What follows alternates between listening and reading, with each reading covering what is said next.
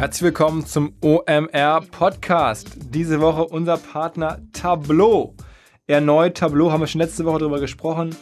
Ähm, die Kollegen haben eine Software entwickelt, die sich perfekt eignet, um Daten aller Art zu analysieren und vor allen Dingen zu veranschaulichen.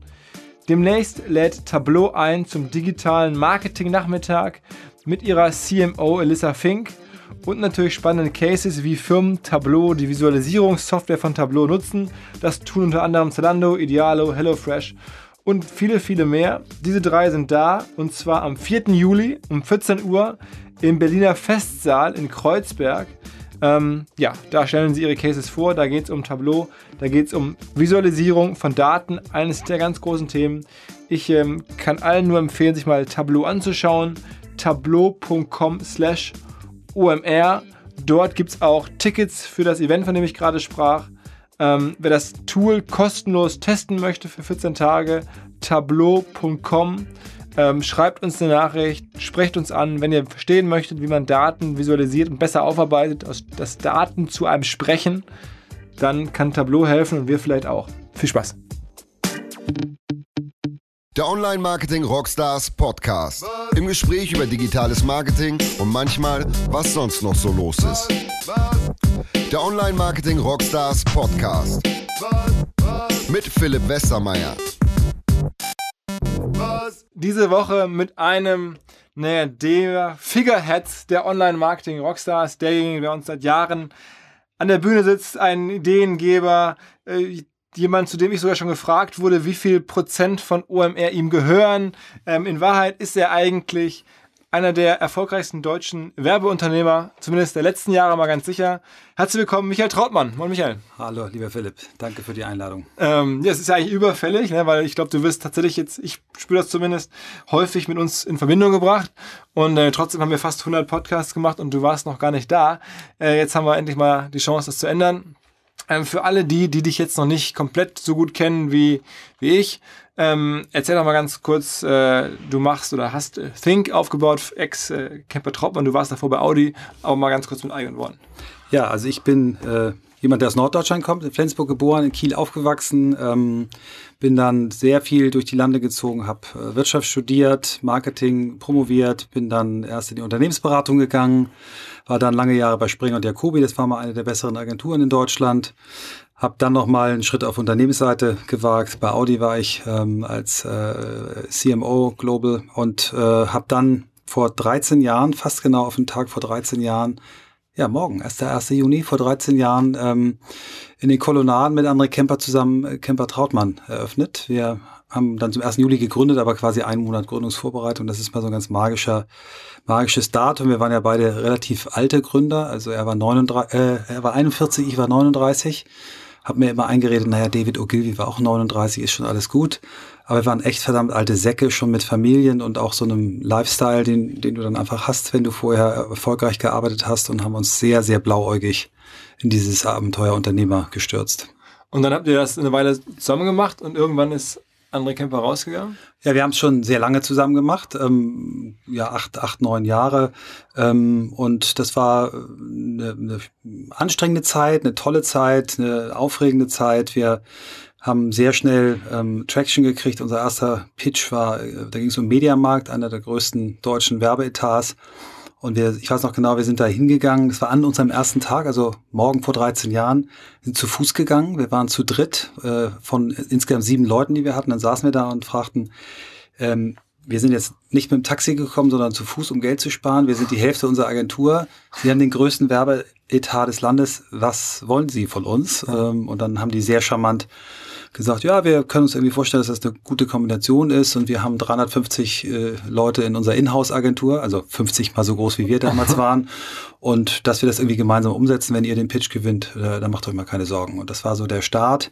Das war der erste Kunde, der hat uns sehr viel Sichtbarkeit gegeben und äh, das werde ich auch nie vergessen. Die waren sieben Jahre lang treu an unserer Seite und habt ihr ähm, auch Geiz ist geil dann? Nee, das haben wir. Nee, Geiz ist geil ist ja Saturn. Oh. Ähm, bin ja nicht blöd, ne? Ähm, ah, okay. äh, Mediamarkt ähm, und wir haben diesen Claim nicht erfunden, aber wir haben jedes Jahr wieder die Chance bekommen, zum Weihnachtsgeschäft eine große neue Kampagne zu machen. Wir haben damals mit Olli, Olli Pocher Ah, okay, die okay, erste Kampagne gemacht, ne? Lala, lass dich nicht verarschen, vor allem nicht beim Preis, solche Sachen und äh, haben dann auch größenwahnsinnig, wie wir waren, gleich zur ersten, also unsere ersten Filme, die wir produziert hatten, äh, in ein Kino eingeladen zur Vorführung der ersten zwölf Werbespots, hatten aber einen irren Spaß, da viele sehr nette Branchenkollegen, die auch gekommen sind, die uns auch alle sehr geholfen haben. Das ist etwas, was ich auch nie vergessen werde, dass also alle Hamburger Agenturchefs, die ich angerufen habe und gefragt habe, können wir ein paar Tipps geben, haben alle Ja gesagt und ich habe eine Menge da mitgenommen.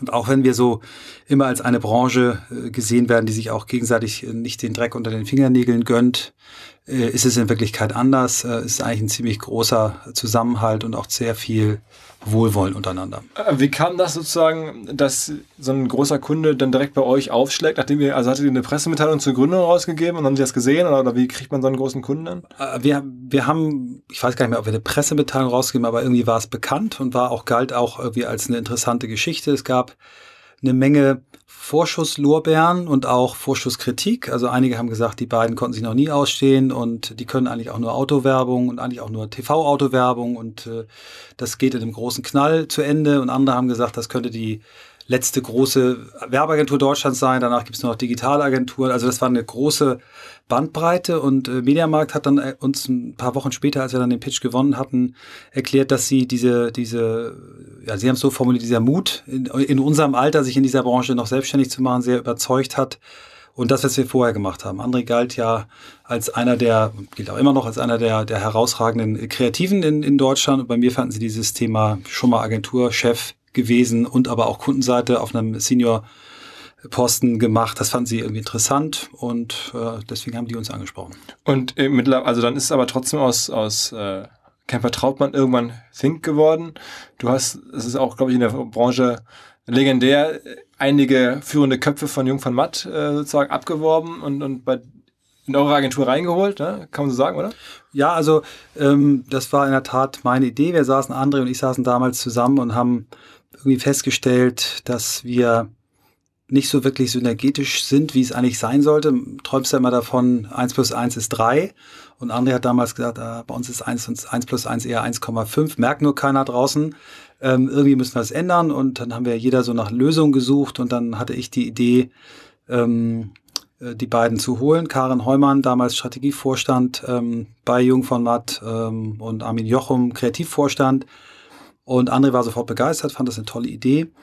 Und äh, die beiden waren natürlich auch schon weit, die waren in einer deutlich größeren Agentur auch schon im Vorstand, auch schon beteiligt. Und die haben dann äh, schon auch sehr mitgeholfen, wie dann dieses Modell aussieht. Ne? Das war jetzt nicht so, ich äh, rufe da mal an und stelle die irgendwie ein, sondern wir haben gemeinsam im Prinzip uns überlegt, wie können wir aus Camper Trautmann eine neue Agentur gründen. Das ist ja auch dann eine AG geworden. Der Name hieß dann zur Gründung eben Trautmann, Heumann, Jochum und Camper. Und als André dann nach, nach äh, einiger Zeit ging, ähm, hatten wir vorher schon überlegt, okay, wenn er geht, dann kann man aus dem K auch ganz charmant und Kollegen machen. Und so ist es heute. Also neben uns drei Gründern gibt es äh, ja insgesamt fast 30, oder nee, über 30 äh, Gesellschafter. Und dieses K ist ernst gemeint. Also wir sind eine Agentur, die eben bewusst auch nicht jetzt so einen, den, Gründernamen, er hat Camper Trautmann, wo dann die, die Gründer im Vordergrund stehen, sondern Think ist, ist eine Attitude, ist eine Haltung und du erkennst nur noch, wenn du genau hinguckst, dass da auch Namen dahinter stehen und eben wir glauben, das K ist das Wichtigste, ist der wichtigste Buchstabe, weil das Einzige, was unsere Branche wirklich hat, ist Talent und, ähm, und das wollen wir eben gewinnen. Wie, wie, wie viel Talent habt ihr mittlerweile? Wie viele Personen arbeiten bei euch? Wir sind so ungefähr 380 äh, Menschen, die bei uns arbeiten, fast alles äh, Fulltime. Wir bilden sehr viel aus, also Werbekaufleute, jetzt auch im Digitalbereich bilden wir aus. Wir mögen sehr gerne die duale Ausbildung hier in Hamburg, in HSBA, sind sehr international, haben also über 20 Nationalitäten und ja, also schon. Mittlerweile auch Office in New York, weiß ich. Genau, kleines Office in New York, in Zürich. In Hamburg sind wir so äh, Norden, Süden, Osten, Westen. Also in, in Deutschland, also Hamburg, Berlin, München, Düsseldorf. Sind wir gut aufgestellt. Und ja, mal gucken, was noch kommt. Und, und sag mal was äh, zu dem Modell, weil das ist ja, glaube ich, auch was, sagen wir mal, sehr agenturspezifisches. Ähm, du bist der Gründer, es gab logischerweise kein Venture Capital, das ist, wäre nicht üblich bei einer Agenturgründung.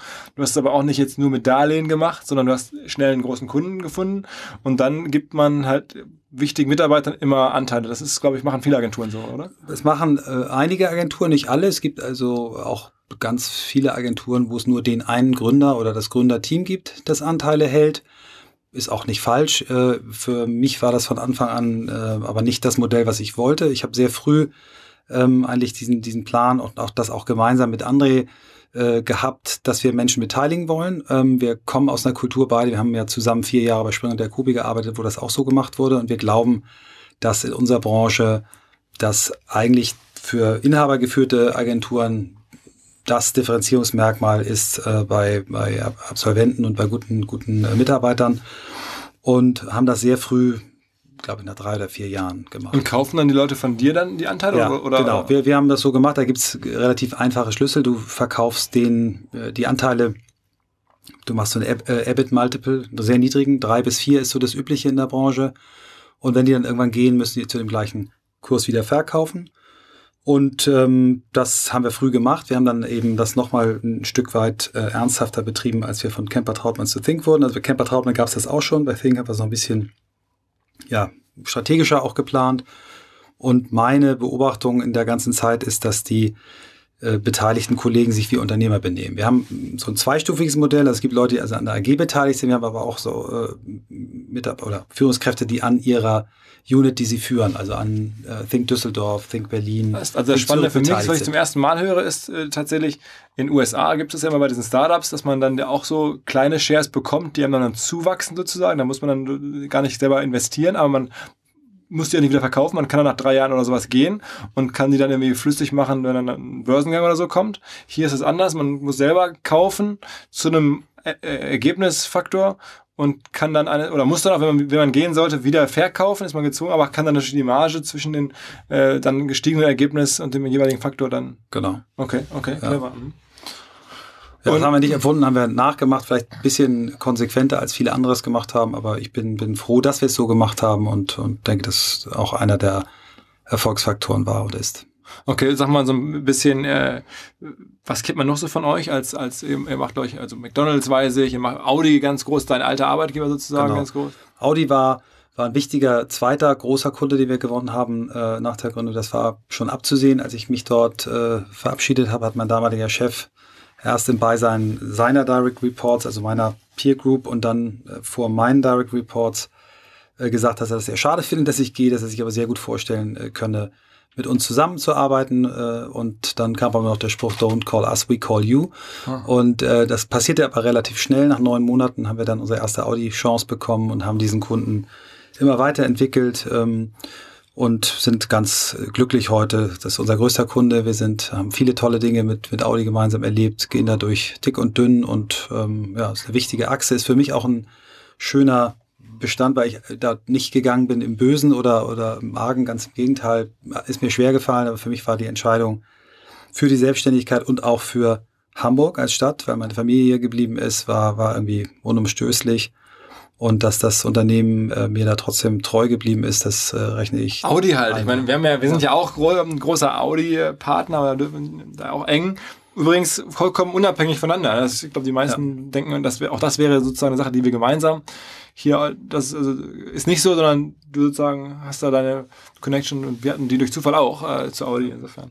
Ja, ja, vielleicht noch, weil du, um deine Frage zu beantworten, bin jetzt ein bisschen ausgewichen.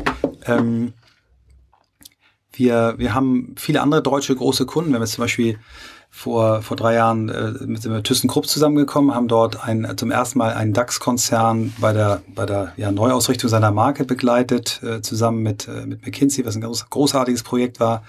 Daraus ist unsere äh, Customized Agency, die wir mit ThyssenKrupp zusammen gegründet haben, äh, Bobby und Karl entstanden. Du hast McDonalds schon erwähnt. Wir haben äh, ganz viele Jahre arbeiten wir jetzt äh, für Paulana in München, auch eine äh, Kundenbeziehung, auf die wir sehr stolz sind. Commerzbank, die äh, uns in, in einer für sie schwierigen Phase ihres Unternehmens das Vertrauen ausgesprochen haben. Ganz toller Kunde. Also wenn ich es jetzt alle nennen würde, würde das ja. den Rahmen sprengen. Aber wir haben wirklich eine richtig, richtig tolle Kundenliste. Jetzt Deutsche Bahn, Rewe gerade im letzten Jahr letzten beiden Jahren dazu gewonnen. Äh, ja, sind sehr dankbar und, und, und glücklich und auch ein bisschen stolz über die Kundenliste. Ist denn das ein Modell, das sozusagen Zukunft hat? Es wird ja so viel geredet über, über Kreativagenturen, Werbeagenturen. Das gibt es ja nun auch schon seit vielen Jahren und jetzt gerade bei uns so Digitalwelt, ich muss auch sagen, ich habe das über dich ja ein bisschen kennengelernt, diese ganze Welt, und habe jetzt einige andere Freunde und, und gute Bekannte in, in der klassischen Welt sozusagen. Aber ähm, ja, kann das selber gar nicht so richtig einschätzen. Wie siehst du das? Also werden die jetzt alle digital? Müssen die das überhaupt? Oder gibt es da noch in Zukunft genug? Also was man ja hört, ist, dass auch die Agenturen, die klassischen, gefordert sind, sich stark zu transformieren eigentlich, ja. oder nicht? Also das ist eine, eine, Sache, die, die wirklich die ganze Branche betrifft. Ähm, wir haben das schon mal als Branche erlebt, äh, auf sehr niedrigem Niveau, als TV-Werbung auf einmal so geboomt hat. In, in Deutschland, als quasi das öffentliche äh, Fernsehen, öffentlich-rechtliche alleine war, da gab es Werbespots zu sehr begrenzten Zeitfenstern auf ARD und ZDF und als dann RTL Sat 1 die ganzen Privaten kamen, gab es eine richtig große großen Boom für TV-Werbung. Es sind einige Agenturen, die diese Entwicklung nicht mitgehen konnten, weil sie vorher nur Anzeigen gemacht haben oder andere Dinge. Und äh, das ist natürlich im Digitalgeschäft nochmal eine ganz ganz andere Nummer. Und es ist dramatisch vielschichtiger geworden, weil es ja nicht einfach nur ein neues Format 15, 30, 45 Sekunden TV-Spots, sondern in unterschiedlichsten Kanälen unterschiedliche Technologien, Werbeformate. Also das ist ist die ganz große Herausforderung immer noch unserer Branche und wir sehen einmal die, die klassischen Agenturen, die versuchen dort reinzukommen, entweder über Akquisition, Kooperation, über äh, Selbstversuche. Auf der anderen Seite sehen wir die digitalen Agenturen, die zum Teil auch sehr, äh, sehr gut äh, sich in Richtung Klassik bewegen. Wir sehen eine andere Entwicklung, ähm, dass große Unternehmensberatung, große Technologiekonzerne mhm. in den Kommunikationsmarkt einsteigen, fast alle über Service Design, was ich für eine ganz wichtige und großartige Disziplin äh, halte. So, also es gibt im Moment unfassbar viel Bewegung. Ich habe jetzt gerade gelesen, dass ähm, großer deutscher Mittelständler Voigt, die haben, äh, haben eine Digitalagentur gekauft. Also da passiert eine Menge. Im Moment gibt es eben diese Diskussion auch um Customized Agencies, speziell. Was ihr mit ThyssenKrupp habt zum Beispiel. Genau, was wir mit ThyssenKrupp haben, was wir auch mit äh, Leo Burnett zusammen, einer amerikanischen Agentur, für ähm, McDonalds haben. Ähm, also Agenturen, die für, für einen Kunden customized werden. Und äh, in unserem Fall ist das relativ ungewöhnlich. Gibt es schon Beispiele, aber nicht so wahnsinnig viele, dass der Kunde sich an dieser Agentur beteiligt hat. Also es ist ein Joint Venture zwischen ThyssenKrupp und äh, Think, beide 50 Prozent. Und das ist, gibt Leute, die das ganz kritisch äh, beurteilen und sagen, das ist der Ausverkauf äh, unseres Geschäfts. Wir geben Dinge weg. Äh, äh, die wir nicht wieder zurückholen können, so ein bisschen die Büchse der Pandora. Ich habe da eine andere Meinung dazu. Ich, ich sehe einfach diese Entwicklung und ich sage immer, ich möchte gerne das richtig angucken, dabei sein und nicht äh, links und rechts überholt werden. Mhm. Und sag mal, du bist ja jetzt irgendwie auch eine, eine, relevante Stimme, nicht nur weil du, kommen wir gleich noch zu, auch als Person sehr wahrnehmbar unterwegs bist, sondern bist auch Präsident, kann man, oder, oder Präsidium? Äh, äh, Vizepräsident. Vizepräsident des, des, des Verbands der mhm. großen Kreativwerbetreibenden. Mhm. Ja. Ähm, und sag mal trotzdem ein paar Worte so, think jetzt, was ist die, die Zielrichtung? Kann man das noch weiter ausbauen? Muss man jetzt irgendwie konsolidieren? Ähm, wo steht so eine Agentur jetzt, unabhängig, ob es jetzt dir gehört oder nicht, aber wo, wo steht die in, in, in fünf Jahren? Das ist eine gute Frage, ähm, die ich dir vor fünf Jahren äh, leichter hätte beantworten können ne, als jetzt. Äh, das ist in der Tat nicht mehr so einfach. Und ähm, wir fühlen uns als Agentur ähm, in so einer Position, wo wir, wo wir jetzt so ein bisschen am, am, am Scheideweg sind. Ne? Sind wir, wollen wir versuchen, die, die schnelle, eher spezialisierte Agentur äh, eher in Richtung noch Boutique sein. Dafür sind wir für meinen Geschmack schon einen Tick zu groß. Oder wollen wir ganz groß werden? Da müssen wir uns die Frage beantworten, können wir das wirklich alleine schaffen oder kommt da nicht doch irgendwann die Frage, ob du, ob du einen Partner brauchst? Ne? Also ob das jetzt äh, eine Holding Company ist oder ob das eine dieser großen Beratungsfirmen, Technologiefirmen In Deutschland gibt es ja ohnehin kaum äh, Agenturen, die noch richtig unabhängig sind. Doch, es gibt glaub, eine Menge. Die ganz, ganz große Mehrzahl der Agenturen ist Inhaber geführt, das ist so. Unser Markt ist ja ex extrem atomisiert. Also es gibt Stimmen, die sagen, in Hamburg gibt es 7000 äh, angemeldete Werbeagenturen. Das ich immer ein bisschen grotesk finde, aber da sind natürlich viele Mom-and-Dad-Shops, so ein bis zwei Leute, äh, Dinge dabei. Aber es gibt in der Tat äh, wirklich hunderte von Agenturen. Und wo ist so die Grenze? Also ich meine, ich nehme jetzt, oder wir nehmen natürlich jetzt aus, als, aus, als Nicht-Branchen-Insider mhm. ähm, nur die größeren häufig wahr. Äh, was würdest du sagen, wo ist die Grenze, wann fängt es richtig an? Naja, also es ist schon, wenn du so über 100 Mitarbeiter hast, dann bist du schon eine Agentur, die auch bekannt ist, die, die auch von alleine dann Anfragen bekommt. Mm, und wir sehen aber ja in Deutschland zwei wirklich große, wahrscheinlich mehr, aber zwei große Vorbilder, die ich sehe, wie groß du auch ähm, mit eigener Kraft eine Agentur hinkriegen kannst, ist Serviceplan die, glaube ich, äh, wenn man Havas mal beiseite nimmt, was auch Inhaber geführt ist, aber ja schon ein richtig, richtig großer Konzern. Aber ich glaube, dann ist Serviceplan die nächstgrößte inhabergeführte Agenturgruppe Europas, die auch international expandieren, die sehr in die Breite gehen, mit einer starken Gründerfamilie, aber auch einem, einem Partnermodell, ähm, wirklich unternehmerischen Vorbild. Genauso Jung von Matt, auch, auch Inhaber geführt. Es gibt schon Firmen, die diesen Sprung geschafft haben. Ähm, ob das jetzt noch beliebig häufig wiederholbar ist oder ob die Zeit zu schnell, die technologischen Anforderungen zu groß sind, das sind ist gerade die Fragen, die wir uns stellen. Und ähm, von daher kann ich die Frage nicht beantworten. Ich hoffe, dass wir in fünf Jahren doppelt so groß und doppelt so gut sind. Aber trotzdem, man sieht auch, dass wenn dann Firmen so über 100 Mitarbeiter kommen, viele auch übernommen werden und in die großen Netzwerke reingehen. Das ist auch eine ganz offensichtliche Entwicklung. Genau. Oder? Es gibt ähm, es gibt so einen klassischen Exit für für Agenturen, der häufig lautet eine internationale Agenturgruppe, so ein Network, die ja früher so gegründet worden sind, fast alle aus, aus Amerika, einige aus England und Frankreich, die quasi mit der Internationalisierung ihrer Marken, also mit Coca-Cola ist zum Beispiel McKen eine weltweite Agenturgruppe geworden, Gray ist mit Procter Gamble um die Welt gegangen. Diese Agenturen haben Niederlassungen in allen Ländern und da gibt es dann immer mal die Situation, dass man sagt, ah, jetzt haben wir aber hier im Moment nicht das optimale Management-Team, lass uns doch mal eine lokale Agentur dazu kaufen, dann merchen wir das und dann äh, wird daraus äh, etwas, etwas Neues. Das gibt's immer noch. Da gibt's gerade sehr populäres Beispiel in, in England. Äh, kreativste Agentur der letzten Jahre, Adam Eve, wurde gekauft von DDB, eines der größten Networks. Die waren 50 Leute, DDB glaube ich über 500 und dann wurde die Firma, äh, also DDB London waren 500 und dann hat aber die kleine Einheit die große geführt. Die Firma wurde Adam und Eve DDB genannt und dann ist da was richtig Großartiges draus entstanden häufig haben wir in den letzten 20 Jahren solche Transaktionen gesehen und die haben dann nicht ganz so gut geklappt. Ne? Also es ist dann häufig so, dass, dass die Kultur der gekauften Agentur verloren geht ähm, und äh, nicht das drauf, daraus entsteht, was sich viele erhoffen. Es gibt jetzt ein paar gute Beispiele. Heimat in, in Deutschland, so eine der wirklich äh, leuchtenden Gründungen, übrigens mal als Spin-off von Springer der Jacobi entstanden. Äh, Springer der Jacobi war auch mal daran beteiligt. Hat jetzt gerade 70 Prozent an TBWA verkauft vor knapp zwei Jahren und haben im Gegenzug aber auch 30 Prozent von TBWA Deutschland gekauft. Das gab es so auch noch nicht und führen jetzt beide Marken weiter. Und äh, die haben so ein Jahr, glaube ich, gebraucht, um, um diese Komplexität zu managen und um sich auch selber klar zu werden, wir können als Führungsteam gar nicht beide Marken führen, haben dann ein starkes Management wieder eingekauft für die Marke TBWA und stehen so, mein Eindruck, jetzt sehr, sehr kräftig und bold da.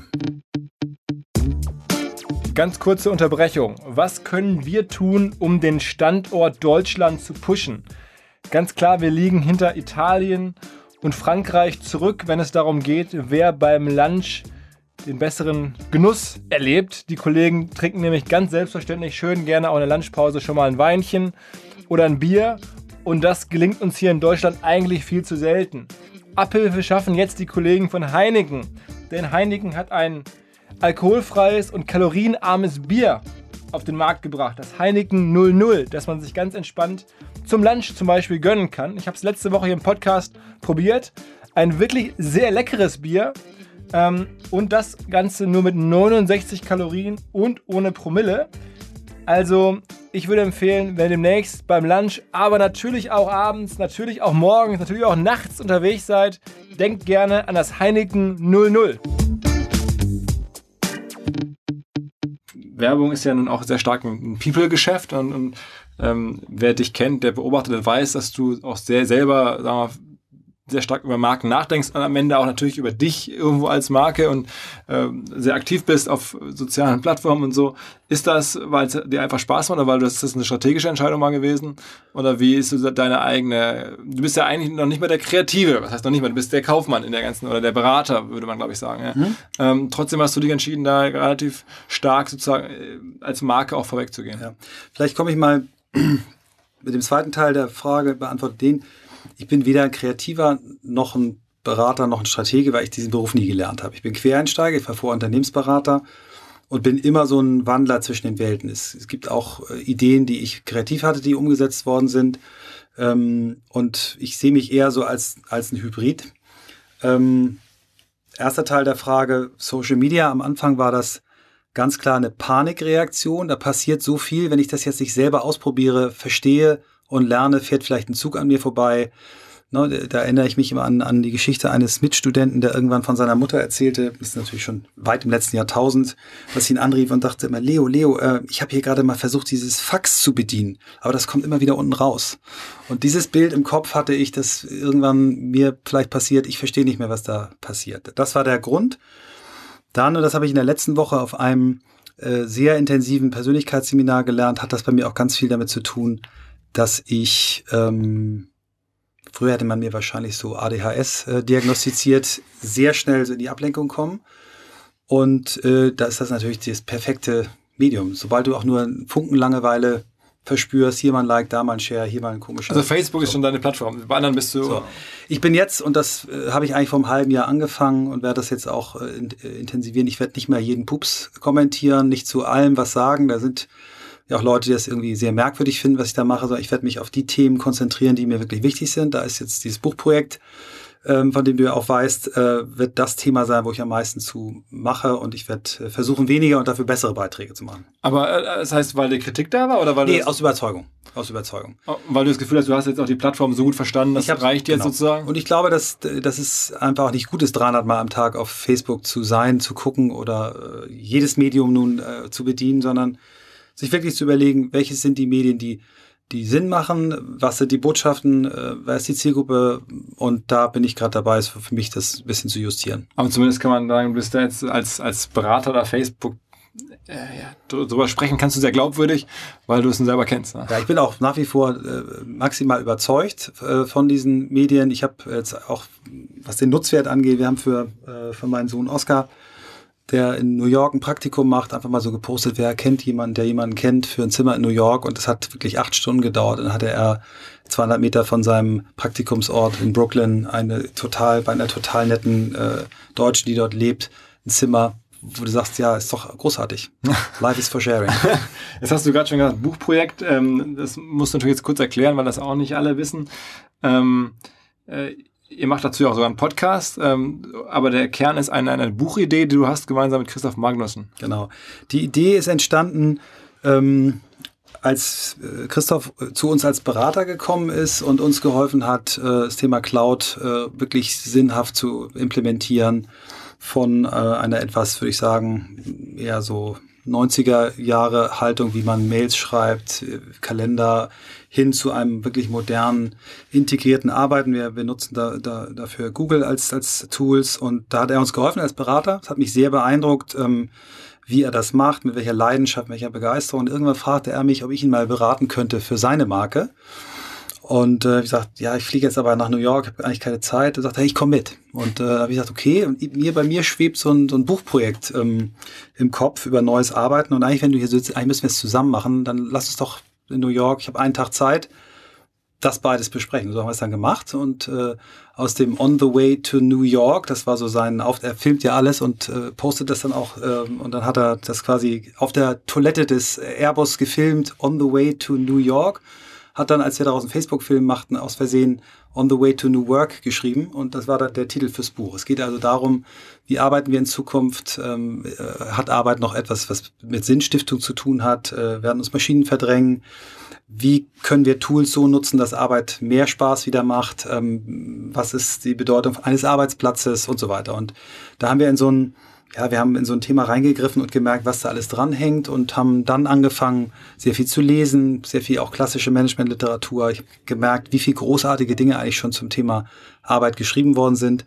Gemerkt, wie viel Mist ich in den letzten 20, äh, 25 Jahren Berufstätigkeit auch gemacht habe, wie viel ich vergessen habe, was ich eigentlich schon mal in der Uni gelebt, gelernt habe. Habe aber auch gesehen, ein paar Dinge waren schon ganz gut. Und genau, die Podcast-Serie, die wir gestartet haben, äh, da bist du natürlich unser großes Vorbild. Ähm, und ja, es macht einfach wahnsinnig Spaß, eure Podcasts zu hören. Euer Team macht das großartig. Wir haben uns ja bei euch beworben dafür, dass ihr uns ein bisschen unterstützt und sind ja in der Podcast-Lehre bei euch. Ja.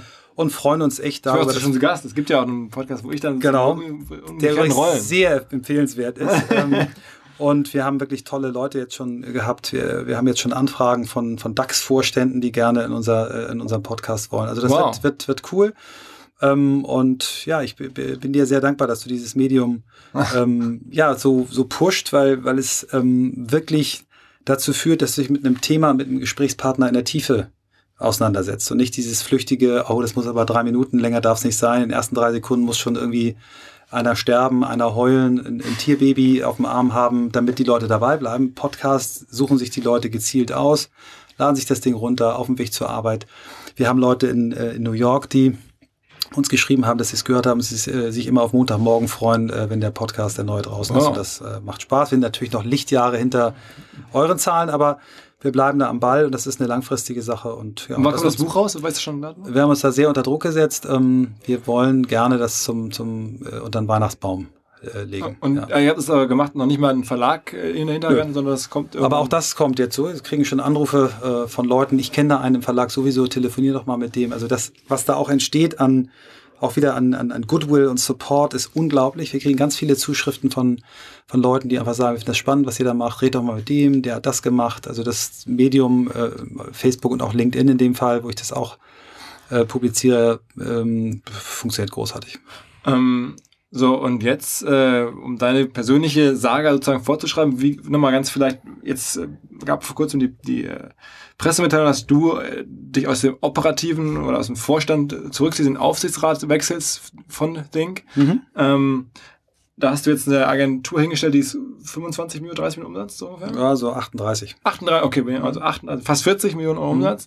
Ähm, muss jetzt nicht bei euch auf euch persönlich äh, bezogen sagen, aber weil ich das ja immer alle frage, ähm, was ist so Industry Standard, wenn man so 40 Millionen Umsatz macht? Wie profitabel ist man dann als gute Agentur? Als gute Agentur äh, bist du natürlich äh, dann, was heißt natürlich, aber solltest du zweistellig sein, was die Profitabilität angeht. Das haben wir im letzten Jahr nicht geschafft. Äh, wir sind aber guter, äh, guter Dinge, dass wir da wieder hinkommen. Ähm, und äh, 15 Prozent ist so eine Benchmark, die wir, die wir das schafft die Branche im Standard oder? schaffen wollen. Also die Branche vielleicht nicht, aber wenn du sagst, du hörst, wenn du ähm, ja, zu den führenden Agenturen gehörst, größenmäßig, Award, bilanzmäßig und auch Neugeschäftsbilanzmäßig, dann solltest du das hinkriegen. Okay, okay. Ähm, es gibt aber auch ganz, ganz kleine Agenturen, die schaffen 50 Prozent EBIT. Gibt's auch. Also es hat nicht unbedingt was mit Größe und Bekanntheit zu tun. Aber es gibt auch sehr, sehr große Agenturen, die äh, im klassischen Werbegeschäft überhaupt kein Geld verdienen. Auch das ja. gibt was machen die falsch? Wo geht das Geld hin? Ja, das äh, hat natürlich sehr viel damit zu tun, dass im Moment sich das, die, das Geschäftsmodell komplett äh, wandelt. Wir sind früher gewohnt gewesen, sehr auskömmliche äh, Retainer zu bekommen, wo du sehr gut planen kannst und es geht immer mehr in Richtung Projektgeschäft, kurze Laufzeiten und ähm, das geht, die Anforderungen werden höher, schneller, besser äh, und mit weniger Aufwand und das äh, sind sicherlich äh, Branchenentwicklungstendenzen, aber auch individuelle Fehler, die dazu führen, dass du es nicht schaffst. Hat auch was mit Pech zu tun. Aber ähm, wenn du es nicht schaffst, wenn du es nicht schaffst, auf Dauer zweistellig zu sein, dann wird es schwer zu wachsen, dann wird es schwer, die richtigen, das richtige Talent zu kriegen und und also zweistellig solltest du in. Äh, okay. Ähm, aber dennoch ist es so, ich nehme immer wahr, wenn so eine Agentur mal einen großen Kunden verliert, dann haut es schon richtig rein. Also das heißt, du wächst eigentlich mit den Kunden. Wenn ein neuer großer Kunde kommt, dann schaffst du auf einmal auf Schlag 30, 40 Arbeitsplätze und wenn der wieder weg ist, brauchst du direkt genau. wieder. Also dies, diese Tendenz vom Retainer hin zum Projektgeschäft heißt jetzt nicht, dass es nicht immer noch auch langfristige Beziehungen gibt. Ne? Ein großer Kunde, ich sage ein großer Automobilkunde, größte Wechsel in den letzten Jahren war ja ähm, äh, Mercedes-Benz von Jungformat hin zu einer noch nicht gegründeten Agentur, die quasi auch TaylorMade äh, gegründet wurde. Die dann alter Partner führen, ne? André Kemper. Antoni äh, heißt er. Äh, Antoni, also für André und Tonio, Tonio Kröger, äh, auch beides alte Weggefährten, die das dann äh, aufbauen.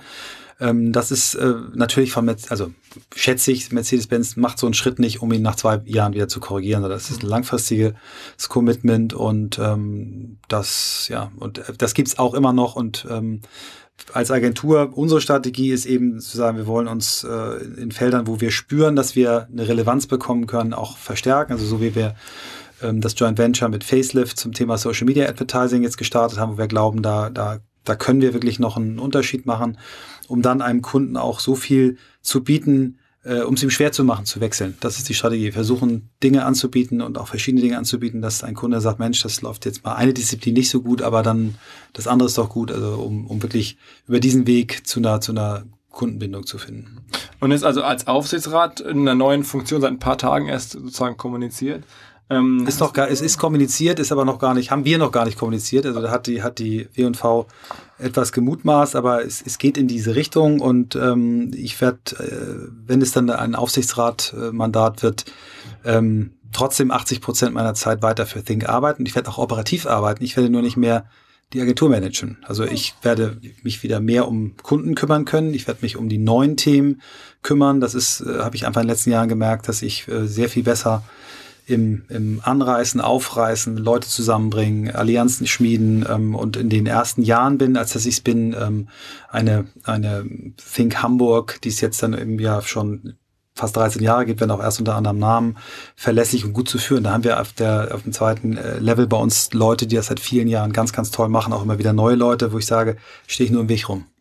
Okay, und jetzt ähm, aber trotzdem auch im Rahmen der Kommunikation, insofern spreche ich es mal an, ich hoffe, dass das auch okay ist, ähm, gibt es äh, neues Projekt, äh, was auch mit kommuniziert wurde mit Mo Fürste, den wir auch gut kennen, der uns ja auch als Podcast-Host Hockeystar und bei dir früher auch schon von der Ausbildung an äh, in, einer, Firma gearbeitet. Ähm, und Christian Tötzke, ein Sport-Event-Unternehmer, der, ich glaube, die Cyclassics erfunden hat und viele andere Sportevents. Jetzt macht ihr was Neues. Was darf man da erwarten? Ja, wir haben das gestartet und das Tolle ist, dass äh, meine drei Partner, äh, also meine drei Seniorpartner nächstes Mal, wobei das Wort Senior eigentlich falsch ist, aber sagen wir meine drei Vorstandskollegen, das ist, glaube ich, die korrekte Formulierung, die sehr gutes Gespür auch dafür haben, was mich glücklich macht, was sie glücklich macht. Die Idee kam eigentlich von den dreien, die irgendwann sagt, Mensch, Michael, wir, wir, wir sehen Sport irgendwie nicht so, wir sehen, wie du dafür brennst, wir glauben auch, dass das richtig ist, aber wie wäre es denn, wenn du das bei Think rausnimmst, dich ein bisschen umpositionierst und der Impuls kam äh, von den dreien und ich habe, äh, wir haben dann im Dezember so einen so äh, Rütli-Schwur und so ein Fünf-Jahres-Commitment uns gegenseitig gegeben und ich war und bin es immer noch extrem dankbar, dass die mich so ein bisschen sanft äh, in diese Richtung geschubst haben und habe dann mit Moritz, mit dem ich schon viele, viele Jahre an dieser Idee gearbeitet habe, der ja auch zwei Jahre jetzt bei uns war, mit dem ich zusammen in Rio war, weil wir dort auch ein großes Projekt, unser erstes Sportprojekt gemacht haben, die Entwicklung der, der Marke für die deutsche Olympiamannschaft. Wir haben uns dann Anfang des Jahres zwei Tage äh, eingesperrt, um, um wirklich zu gucken, was wollen wir, welche Richtung soll es sein, haben dann sehr schnell gesagt, wir würden gern noch jemanden haben, der, der schon wirklich operative äh, Sportmarketing-Erfahrung hat hatte ich zwar auch mal bei Audi, war das ein Teil meines Bereichs und da ist uns beiden sofort Christian eingefallen, haben ihn getroffen, haben gesagt, wir machen das und äh, ja, sind jetzt gestartet ähm, und das ist ganz toll, weil es eine, auch eine Kooperation zwischen beiden Firmen gibt. Wir haben jetzt zum Beispiel einen, äh, einen, einen ersten Workshop mit einem wirklichen Top-Weltstar in seiner Sportart, Strategie-Workshop, wo wir jemanden von Think aus der Strategieabteilung dazu nehmen. Es gab einen Pitch, wo, wo Moritz eine Rolle gespielt hat äh, von Think. Also es gibt eine Kooperation zwischen beiden Firmen rechtlich äh, unabhängig. Ich bin beteiligt, äh, die beiden natürlich als die, als die Chefs der Firma. Und äh, ich bin total glücklich, dass ich das beides machen kann. Und ihr wollt auch selber aber auch Events machen, glaube ich. Ne? Ja, also das ist, also der Ansatz dieser Firma ist, die, die äh, Moos nennt es immer das, das Matching zwischen Sportarten, ähm, Sportlern, Teams äh, und Marken. Also wirklich zu gucken, dass man auf beiden Seiten Beratung macht, um, um, um das gegenseitige Finden und, und Zusammenpassen besser hinzukriegen, ist das Entwickeln von eigenen Events. Da hat ähm, Christian wirklich ja Bahnbrechendes geleistet. Also die, die Cyclassics, die er erfunden hat, waren das weltweit erste ähm, Fahrradrennen, wo jedermann und Profis zusammen auf die, auf die Straße gegangen sind und er gilt so als einer der weltweit führenden Experten für Mass Participation Events, so und deswegen ist das, liegt das einfach nah. Wir haben auch schon ein paar richtig, richtig coole Ideen, aber da geht die Arbeit dann erst los mit Genehmigungen und ein drittes Feld wird dann sein, Sportarten und Regionen zusammenzubringen. Auch wieder so eine Art Matching. Also irgendwann mal eine Hockey-Weltmeisterschaft nach Hamburg holen, ein NFL-Game äh, nach Hamburg holen. Also da haben wir viele verrückte und äh, übergeschnappte Ideen.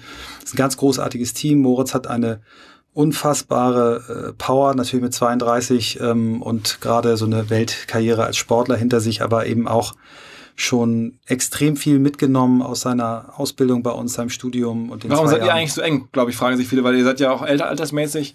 Ähm, der, der Movia war Hockeyspieler, ist bis heute noch, spielt noch Bundesliga-Hockey, ist jetzt 32, du bist 52, glaube ich. Stimmt nicht. Ja, 52. ähm, ja, das ist, das ist ein ganz toller, glücklicher Zufall gewesen. Ich habe ihn ähm, 2006 äh, war die Hockey-Weltmeisterschaft im eigenen Land. Ich glaube, es war auch das Jahr, wo ähm, die deutsche Fußball, also die, die Fußballweltmeisterschaft war.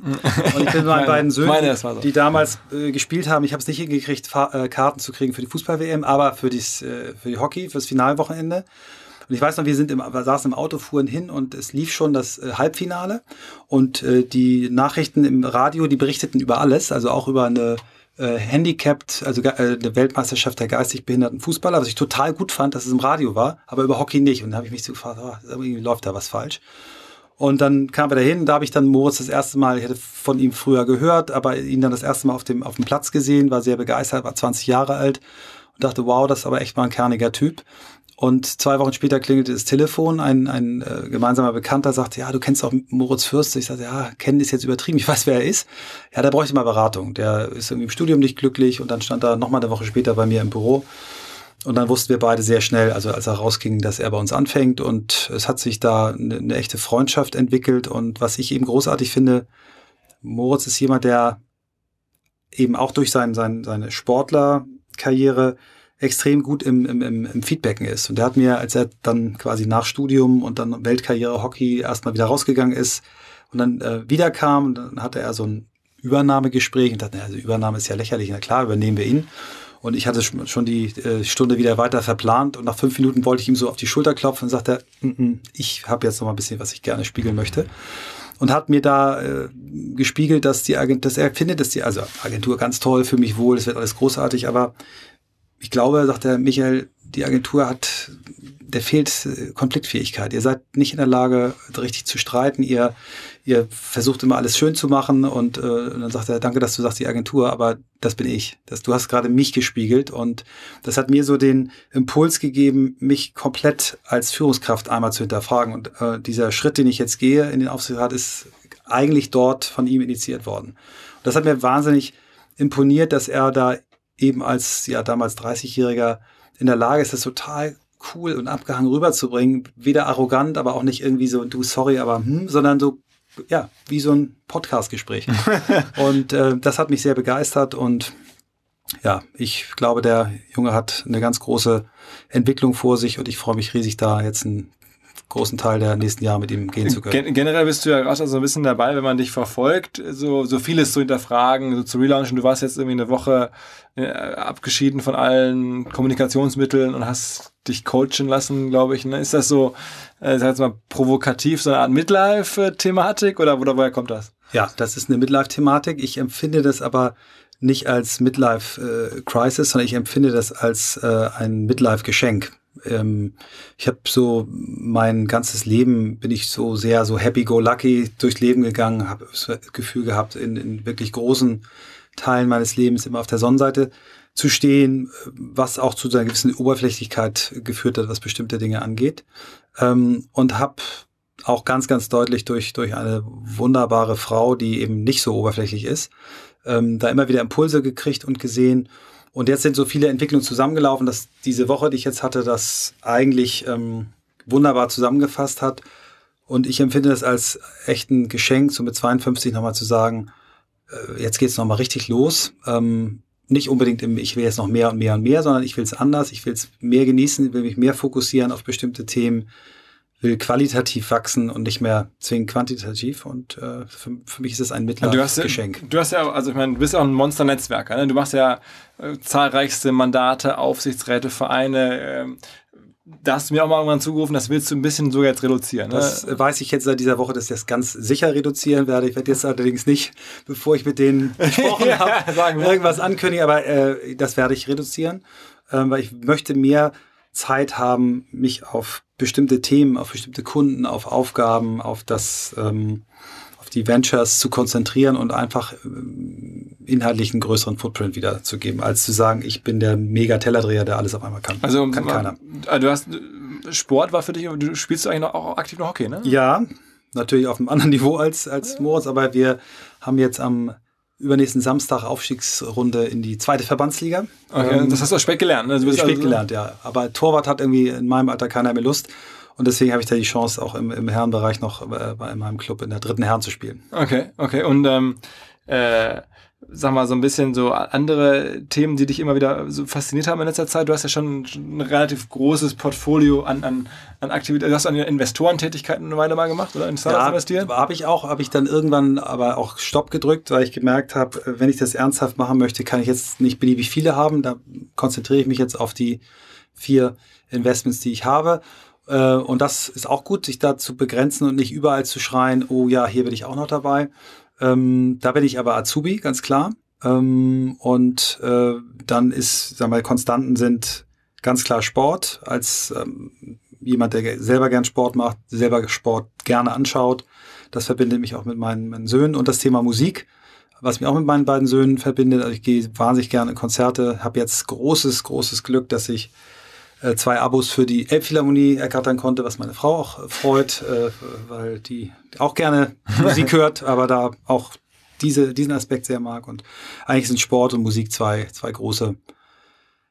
Ja, du hast ja geschafft. Ich sage, wenn ich so, so Startup-Unternehmer oder so begegne oder selber mich so hinterfrage, dann denke ich immer so, eigentlich dürfte man mit Sport und Musik, ähm, also seinen Hobbys nichts machen, weil die Wahrscheinlichkeit, dass da erfolgreiche Businesses aufzuziehen, ist so, so klein, dass man das eigentlich lieber sein lassen sollte und sich lieber was anderes, was, was unternehmerisch erfolgreicher äh, von der Wahrscheinlichkeit her ist, äh, raussuchen sollte, aber dem folgst du scheinbar nicht. Ja? In der Musik ist ja nur ein Hobby. Also ich, ich da gebe ich dir recht. Ich habe äh, zwei Künstler auch mal äh, finanziert ähm, und da ist kein Geld mit zu verdienen, wenn du nicht Profi bist. Also von daher ist das wirklich eher so ein, so ein Hobby und auch keinerlei Anspruch, da jetzt irgendwann irgendein Geschäftsmodell zu finden. Falls aber einer meiner Söhne irgendwann mal auf die Idee kommt, in dem Bereich was zu machen, würde ich, hätte ich schon wieder Lust, auch ein bisschen mitzuspielen.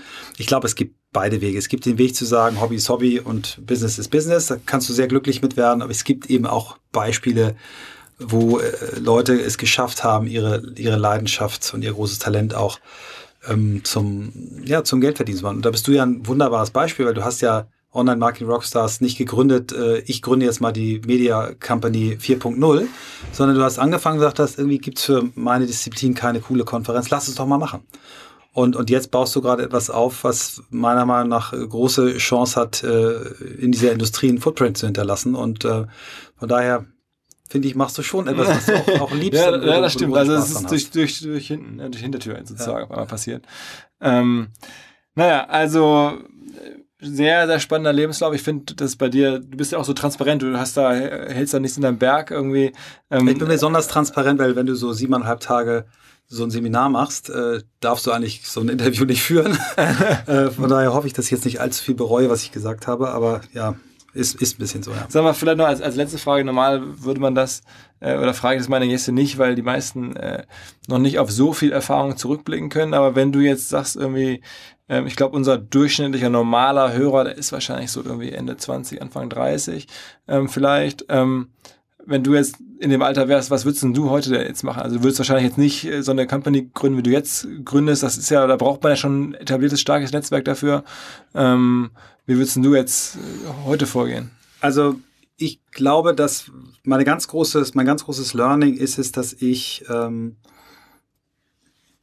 als ich 32 war, durch Zufall, mich durch Reinhard Springer, den, der, den Gründer von Springer der Kubi, irgendwann mal ein Buch in die Hand bekam, was äh, jedem helfen kann, so seine persönliche Bestimmung zu finden. Das war äh, Stephen Corvey, The Seven Habits of Highly Effective People. Da gibt es eine Übung drin. Ähm, stell dir vor, du bist auf deiner eigenen Beerdigung und äh, du, du heute würde er wahrscheinlich mit der Drohne über die Beerdigung fliegen und du, du kannst hören, was, was dein bester Freund für eine Rede hält schreib sie dir auf. Was möchtest du, dass irgendwann jemand mal zu dir sagt? Und wenn du schon dabei bist, schreib noch kurz deinen dein Grabsteinspruch dazu. Ähm, fand ich total pervers. Was ist denn das für ein kranker, krankes äh, Ding? Und ich habe aber irgendwie kam mir so ein Satz. Und der Satz, der mir kam mit 32, war, he inspired us. Also er hat uns inspiriert und ich dachte, oh, das klingt so cheesy, also gleich wieder weggepackt.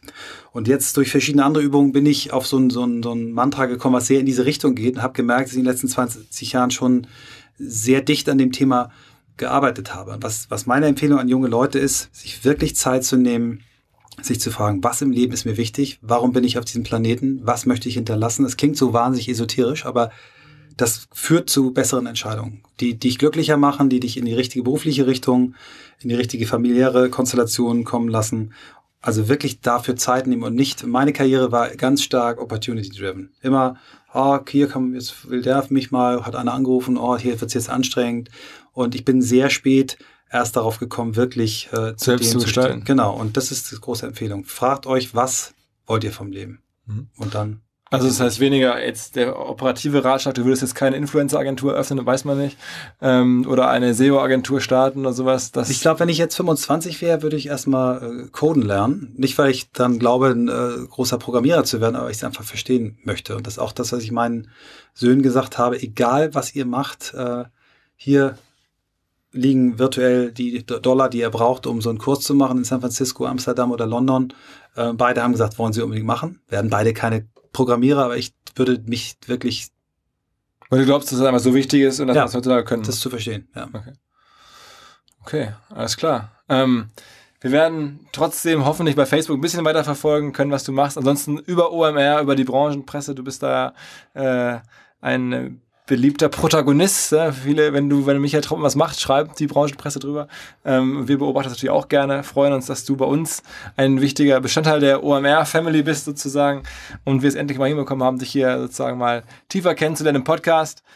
Danke dir, Michael. Vielen lieben Dank, Philipp, und bis bald. Alles klar. Ciao, ciao.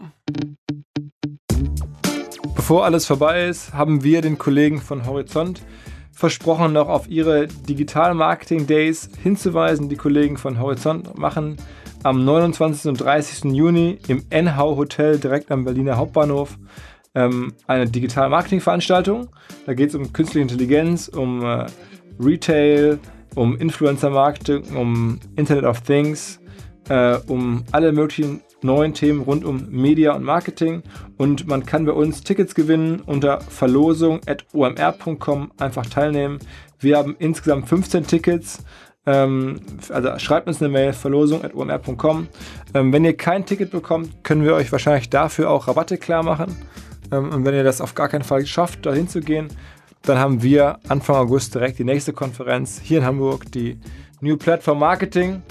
Dazu bei anderer passenderer Gelegenheit mehr. Jetzt erstmal die Horizon Digital Marketing Days.